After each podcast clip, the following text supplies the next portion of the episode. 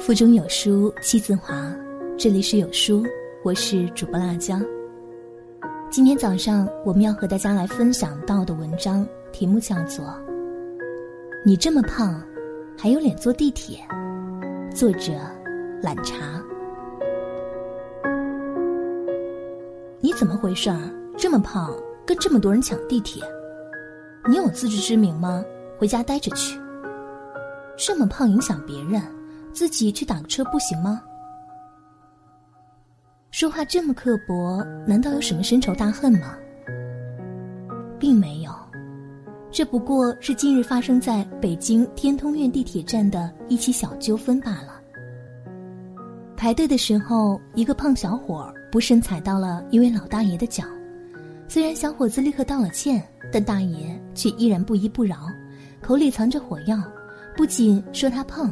还说他没有自知之明，应该打车去上班。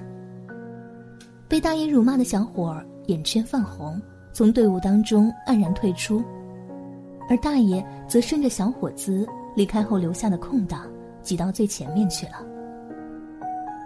本就是公共场合，又是上班的高峰期，踩了脚道个歉，这件事儿也就过去了。可是这位大爷不仅不接受小伙的诚意道歉。还摆出了一副“我是大爷，我有理”的模样，讲真，吃相太难看了。俗话说：“有理也要让三分，得饶人处且饶人。”为人处事，只有豁达大度，抱着一颗宽容之心，才能容天下难容之事，笑世间可笑之人。虽然我们常说“有理走遍天下”。无理寸步难行，但有理并不意味着可以任意妄为，有理也不代表可以随意伤害别人、践踏别人的人格。在日常生活当中，总有人喜欢抓着别人的缺点或错误不放，说话做事不留余地，得理且不饶人。有位年轻的妈妈，左手拿着一大袋行李。右手牵着一个三岁左右的孩子坐公交车，一上公交车他就往后走，打算先放下行李和安顿孩子后再倒回来刷卡。结果还没有等他站稳，司机就嚷嚷说道：“怎么回事儿？坐车不给钱？”他吃力的掏出了公交卡，可不知道为什么刷卡机总是不响，试了好几次还是无果。这时，司机又发话了：“别装模作样了，赶紧给现金。”那位妈妈赶紧放开牵着小孩的手，急急忙忙找钱，可是翻了老半天也没有找到零钱。她嗫嚅的说道：“我没带零钱。”“你没带零钱？你没零钱就敢来坐公交车？你这种人我见多了，就是想贪便宜。”司机极其不耐烦，甚至故意大声吼叫。你这把戏太老套了，赶紧给钱！一边吼一边还不小心踩了急刹车，三岁小孩吓得哇哇大哭。如果不是抓紧了妈妈的衣服，他差点扑倒在地板上。还好旁边一位老阿姨掏出了零钱递给了这位妈妈，事情才终于告一段落。可是呢，司机依然骂骂咧咧，一路的晦气话语，气得那位妈妈眼泪直掉。良言一句三冬暖，恶语伤人六月寒。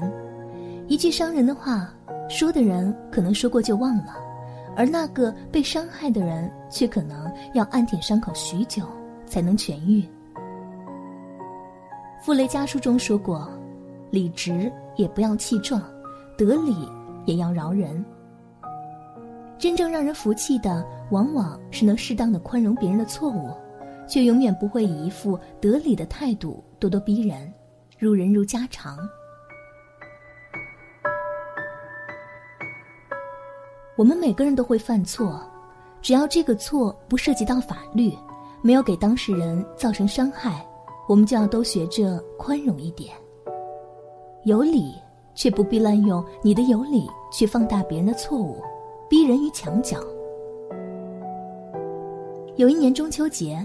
朋友给他母亲买了两盒不同馅料的月饼，当场没有仔细检查，可是拿回家一看，两盒月饼竟然是一样的。他气得够呛，跑到门店，冲着卖月饼的服务员一顿臭骂。服务员是个小姑娘，当时就吓懵了，急忙解释，可是她根本不听，大声的呵斥。后来店老板过来道歉，以送四盒月饼为赔礼，他才作罢。后来朋友在地摊上见到了那个小女孩，摆着一些小饰品在卖，原来她被老板炒了。还扣发了工资，当是赔偿顾客的。小女孩刚刚毕业不久，在人生地不熟的异地求生，这是她的第一份工作。可是工作没了，工钱也被扣了，还挨了顾客和老板的骂。她边说边流泪，一脸的迷茫。朋友当时觉得非常的惭愧，是他太得理不饶人，才造成了这种恶果。海涛法师曾经说过：“世界上有两种人会失败，一者蛮横无理，二者得理不饶人。”生活中，我们也经常见到这类爱耍威风的人，他们有意或无意的让别人难堪，制造各种各样的麻烦，以彰显自己的能力或权力的高大。这样的人，哪怕他着装再得体，舌灿莲花。也会让人觉得缺少教养、缺乏同理心，而从此不愿深交。而真正让人敬重的人，永远是懂得得理且饶人。人生本来就不易，生活本来艰辛，我们都应该多些理解和宽容。即使有时你很占理，也应该不失风度的考虑一下别人的感受和面子。饶人，其实也是恕己。硬币有它的两面，舌头下有仁慈的法则。一个舌头能压死人，也能救人。有一年秋天，美国加州有两名少年在玩耍时点燃了一场森林大火，仓皇出逃，不知所踪。而这场大火吞噬了一位救火的消防警察，他牺牲时才二十二岁，幼年丧父，由单身母亲抚养长大。无法想象那位失去儿子的母亲内心是如何的愤懑和悲伤。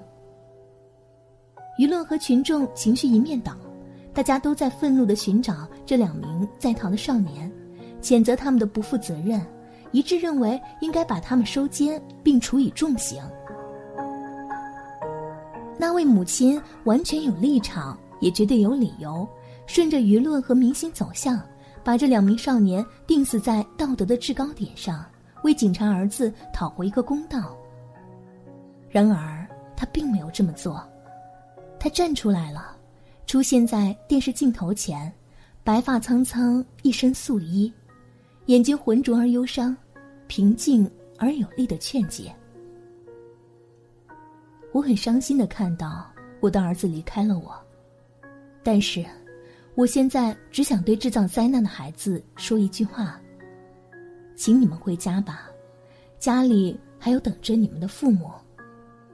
只要你们这样做了，我作为母亲和上帝，一道原谅你们。事情就此平息。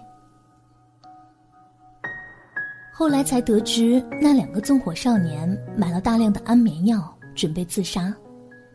听到这位母亲的一番话后，他俩把安眠药扔了，以自首来向这位伟大的母亲谢罪。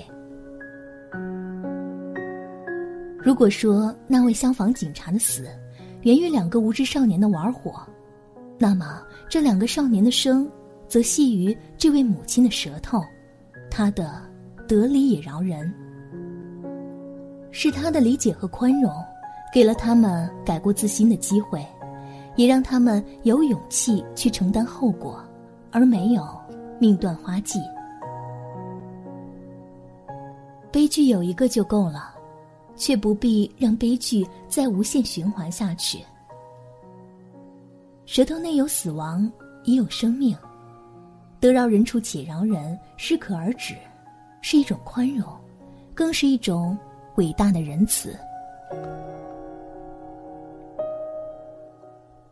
得理且饶人，往往体现的是一种人格修养，一种宽容的胸怀。日前，八十二岁最美法官卡普里奥的故事红遍了网络。他是一名法官，更是一位睿智的长者。他常常有理有据的判案，却从不以理强压，反而激励人从错误当中学习和成长。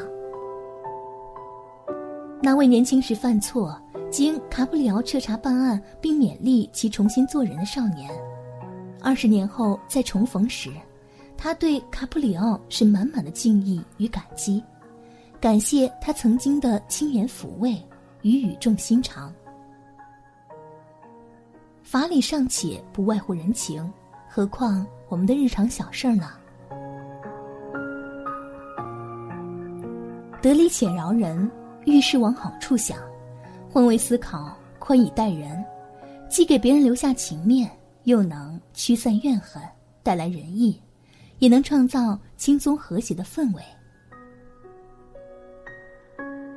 一位哲人说过：“航行中有一条规律可循，操纵灵敏的船应该给不太灵敏的船让道。谁都有可能犯错，当做了错事时，我们都应该学会站在他人的角度来看待问题，将心比心，去理解，去宽容。斤斤计较。”得理不饶人，只会把小事弄大，甚至弄到不可收拾的地步。只有宽容，才能化解你心中的仇恨，也才能冰释你与他人的隔阂。得理且饶人，是给别人一次弥补过失的机会，也是给自己一次放下愁苦的机会。得理且饶人是一种宽容，也是退一步海阔天空。得理且饶人是一种美德，是一种修养，更是一种处世的哲学。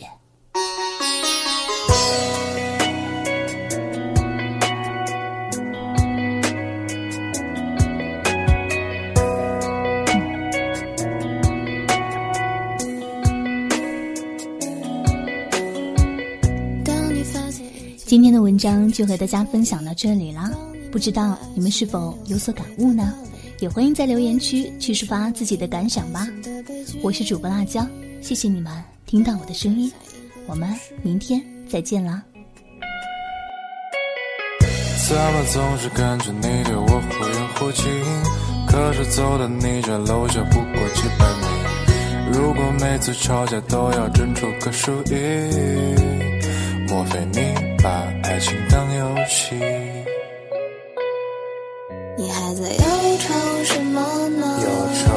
宇宙的探知和你研究上好几个世纪，还没长眠不醒。不能停止革命，连隔壁老王都替你着急。忧愁什么呢？这时代哪有恋爱会以结婚为目的？也许为了身体，也许为了利益，也搞不好我真的很爱你。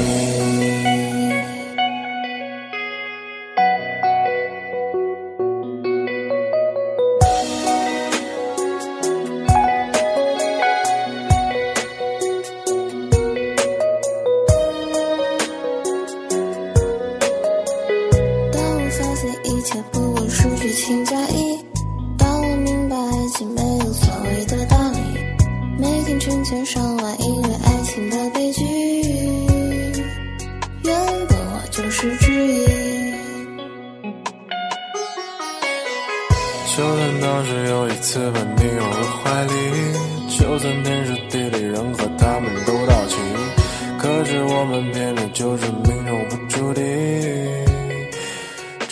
我根本受不起。你还在忧愁什么呢？忧愁什么呢？宇宙的弹指后，你研究上好几亿世纪，还你长眠不醒。不能顶着个名，连隔壁老王都替你着急。忧愁什么呢？忧愁什么？这时代哪有恋爱会以结婚为目的？也是为了身体。是为了利益，搞不好我真的。